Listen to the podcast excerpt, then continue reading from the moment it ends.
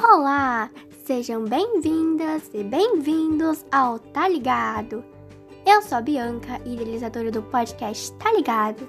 Sou estudante e adoro conversar e jogar conversa fora. Hoje irei falar sobre os influenciadores digitais, mais precisamente sobre como eles abordam a moda em questão.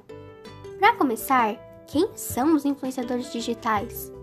Eles são pessoas que de alguma forma conseguem influenciar compras e ou comportamentos, tanto dentro da internet como fora dela. Um dos segmentos que vem ganhando destaque no mercado de influenciadores é o da moda, que pode ser definida pelo modo de vestir e o tempo. A moda se relaciona com as tendências, por isso, para se manter nesse mercado, é necessário que as organizações estejam atentas aos desejos dos consumidores. Com isso, faz surgir o chamado marketing de influência, uma ferramenta usada para engajar as pessoas que são influentes no meio online a compartilharem mensagem das marcas com seu público.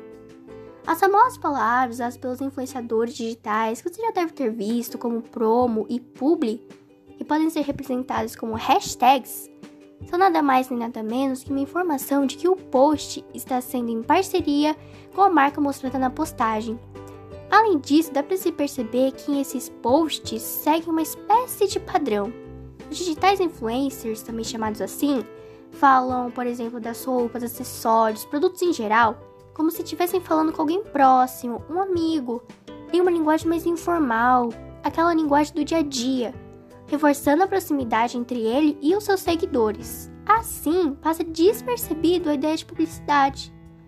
Um ponto muito importante é não nos deixarmos ser influenciados, pois isso já vai entrar numa questão de virar fantoches da moda, que seria quando nos deixamos ser levados por influências da moda, de uma modinha do momento.